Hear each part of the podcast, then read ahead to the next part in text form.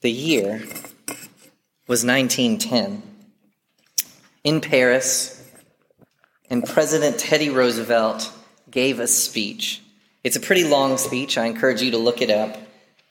But this segment, this quote from it, has always stood out to me, and I read it to you now.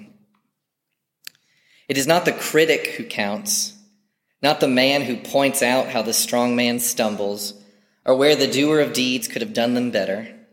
The credit belongs to the man who is actually in the arena, whose face is marred by dust and sweat and blood, who strives valiantly, who errs, who comes short again and again, because there's no effort and shortcoming, but who actually does strive to do the deeds, who knows great enthusiasms, great devotions, who spends himself in a worthy cause who at the best knows in the end the triumph of high achievement, and who at the worst, if he fails, at least fails while daring greatly, so that his place shall never be with those cold and timid souls who neither know victory nor defeat.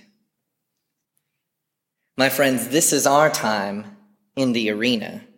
Just by showing up today, you have stepped foot in here. Whether you are 16 or 86 or anywhere in between, you are alive and you are in the arena. This is our time on the earth. And we are given the privilege, each of us, the privilege to choose how we will live. We are able to choose lo- to follow God or a dozen, dozens upon dozens of other opportunities. This is our time right now. And someday it won't be. A wise pastor once said to a group of seminary students, We are all interims, whether we serve a church for two years or 20 years. And for those of us as believers, as those of us as church members, whether we are pastor or in the pew, that is true. We are all serving our time, and someday we won't be. Our time might be limited, and so, in my mind at least, we don't want to waste it. We must focus on what matters most. And what matters most is our relationship to Jesus Christ. Jennifer already introduced that we're speaking about John today. And so I thought, what would John have to tell us? If he was standing in this pulpit, what would he tell us? A few things about John. As Jennifer said, he was a very strange man. Um, we probably would not follow him. Um, and yet people did. He wore camel hair, he ate locusts, um, he preached in a desert. We don't even know how his ministry started, but at some point he was talking in the desert, and somebody said, Oh, we should listen to this guy. And they went and told other people, and people came. If you know his background, his father was a priest, so in the lineage, he should have been in the temple serving in a position of prestige and comfort offering sacrifices for people and continuing the system as it had gone on for years and years and years. And yet, John starts his ministry in the desert, and he is so powerful, so charismatic, he builds this entire ministry out of nothing. He has his own disciples. He baptizes so many people that people literally call him the baptizer. And he throws all of that away. He throws it all away for some carpenter who just starts copying his moves and starts baptizing people. He gives Jesus all of the credit. He even tells his own disciples, hey, don't follow me anymore. Go follow that guy. That's the one who you should follow. And they all say, Why are you doing this, John? This is a bad career move, John. John, you could be rich. We haven't even started selling books yet. We got all this stuff ready and planned. Your full financial career is secure. The desert talks of John, and you're throwing it all away. You see, John didn't care what people called him. If he found out we called him the Baptist, he would be unimpressed. John simply wanted to be known as a friend of Jesus. What mattered most to him was his relationship to Jesus Christ. He knew his time was limited and he set his priorities very clearly and very openly to everyone who asked. And so, a few things that John could teach us today about following Jesus. Like John, we are here to bear witness to Jesus Christ. If you read in verse 28, he tells his disciples, You yourselves bear me witness that I said or I witnessed, I am not the Christ, but I have been sent before him. We, as believers, as Christians, as followers of God in this world, are here to bear witness to Jesus Christ. Everything that we do in the church, God willing and with much prayer, is to go along that goal, is to bear witness to what Jesus has done and is doing in our lives. We are here to bear witness that sin and death is defeated, that they are on borrowed time, that evil and injustice, no matter how horrible they look on the news, are passing away. Our lives are no longer our own. Our old priorities and our old habits and our old methods of doing things are gone. They're dead. They're dead in a desert with John's ministry. Jesus is here, and we are his witnesses. Our job on earth is to speak of him, not to keep on going with the flow of everything and just say, well, woe is me. 2021 was hard. But to say, no, Jesus is here in the good and in the bad. That Jesus is with us, and his words matter more than our words about ourselves. I don't know about y'all, but my wife and I enjoyed watching the Olympics in Tokyo. Um, it was an amazing, just marathon of watching TV. Um, we did nothing while the athletes did everything. It was great. Um, discovering that ping pong, of all things, is an Olympic sport. I, I have a chance. Like, I am reasonably good, and I could do it. So, if y'all ever see me on TV, just give a shout out. It'll be ping pong. I'm not good at anything else. Um, and what was amazing is these commentators would say, ah, he's using the special paddle hold number three, and he's doing this move, and they're just playing ping pong, people. Um, and you get from these critiques to the judges' critiques, and it's the most technical scoring system available. I mean, forget ping pong, just watch a diving tournament, and it is the most in the, the little bitty details of are they good, are they bad, did they win, did they get second place? I mean, my goodness, it's exhausting. And yet, don't we do that in our own lives? We rate ourselves and say, well, I was pretty good this week. I wonder if that balances out last week, but oh, I slipped up. We're here, we're here. Am I, am I on top? Am I on bottom? What is going on? Where does God rate me in the scale? And Jesus speaks over all of that. And the reason they call the gospel the good news is that he says, I've, I've got it under control. There's grace here. In many ways, what God says about us matters much, much more than what we say about ourselves.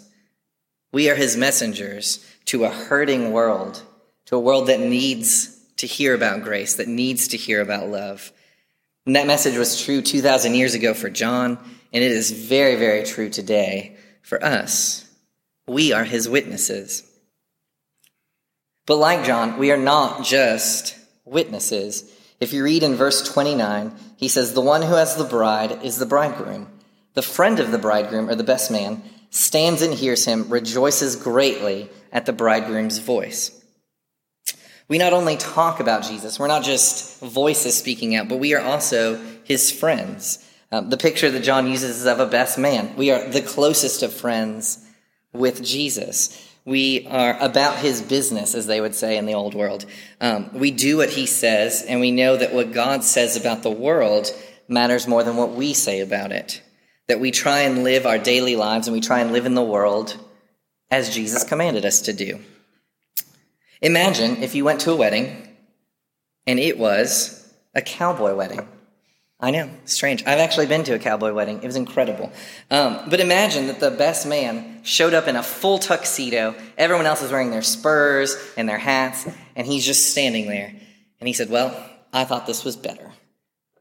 Very uncomfortable wedding, right? We would all just stare at that guy the whole time. Or say there was a Star Wars wedding, which I have not been to. If any of y'all want to have that, please invite me. I want to see that.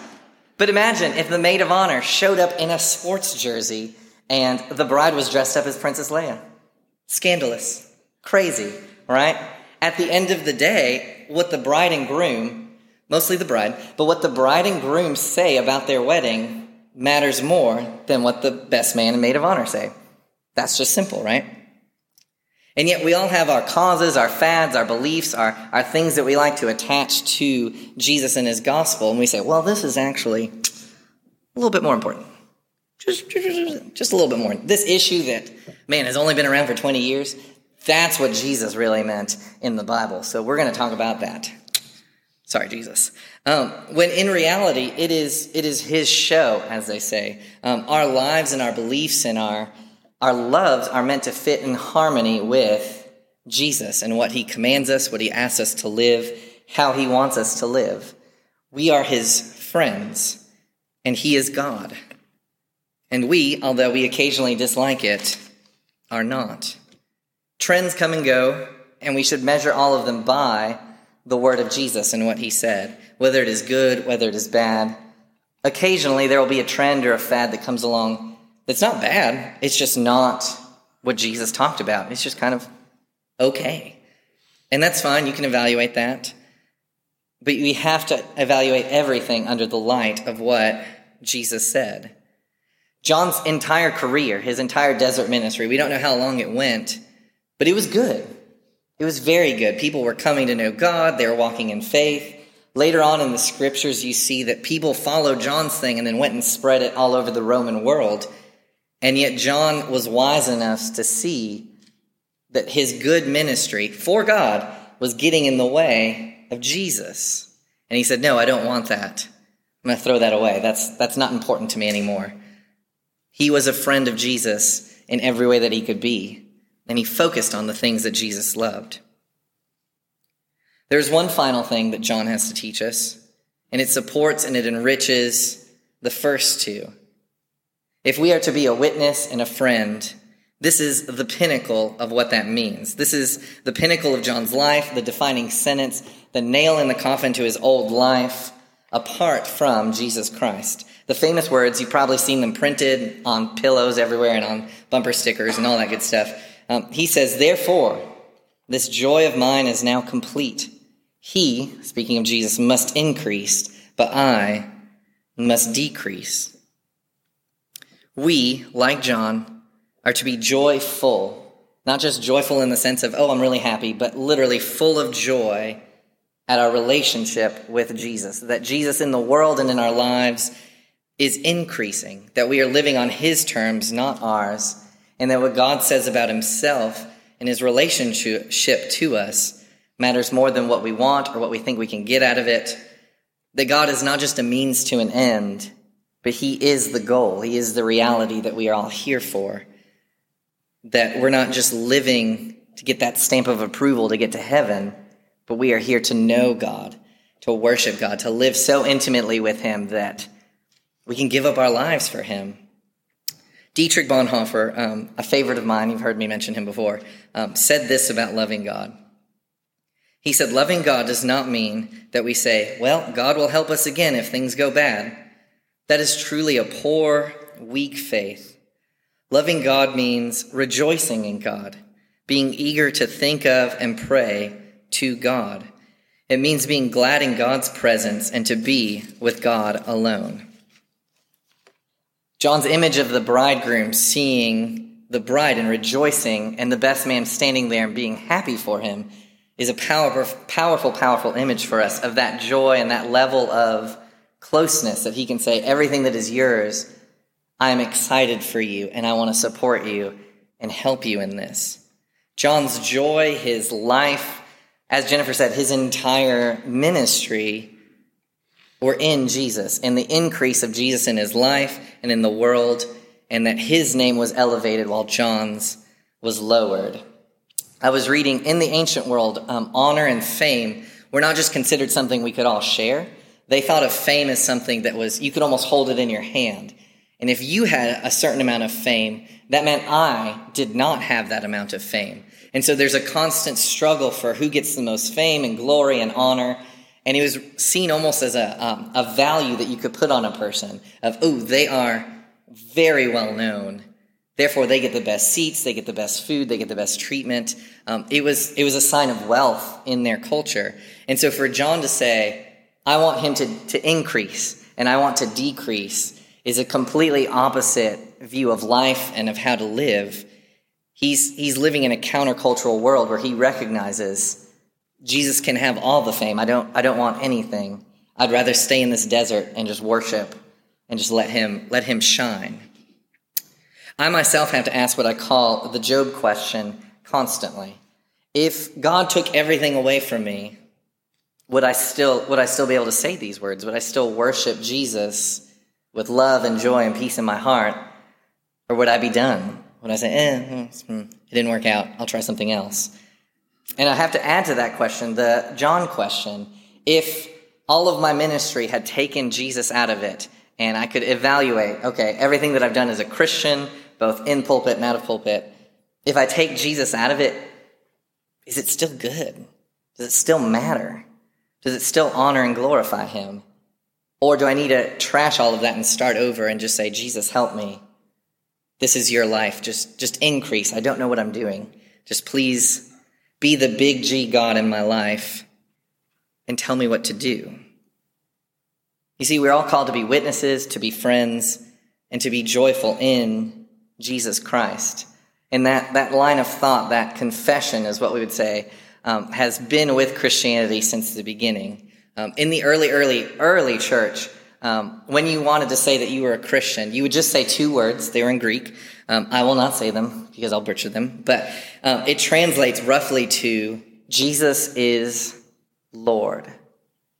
And that was their statement. They would just say it to each other, and that's how they could identify who they were. They were saying that Jesus is in command, Jesus is God, Jesus is the ruler of my life. Jesus is Lord.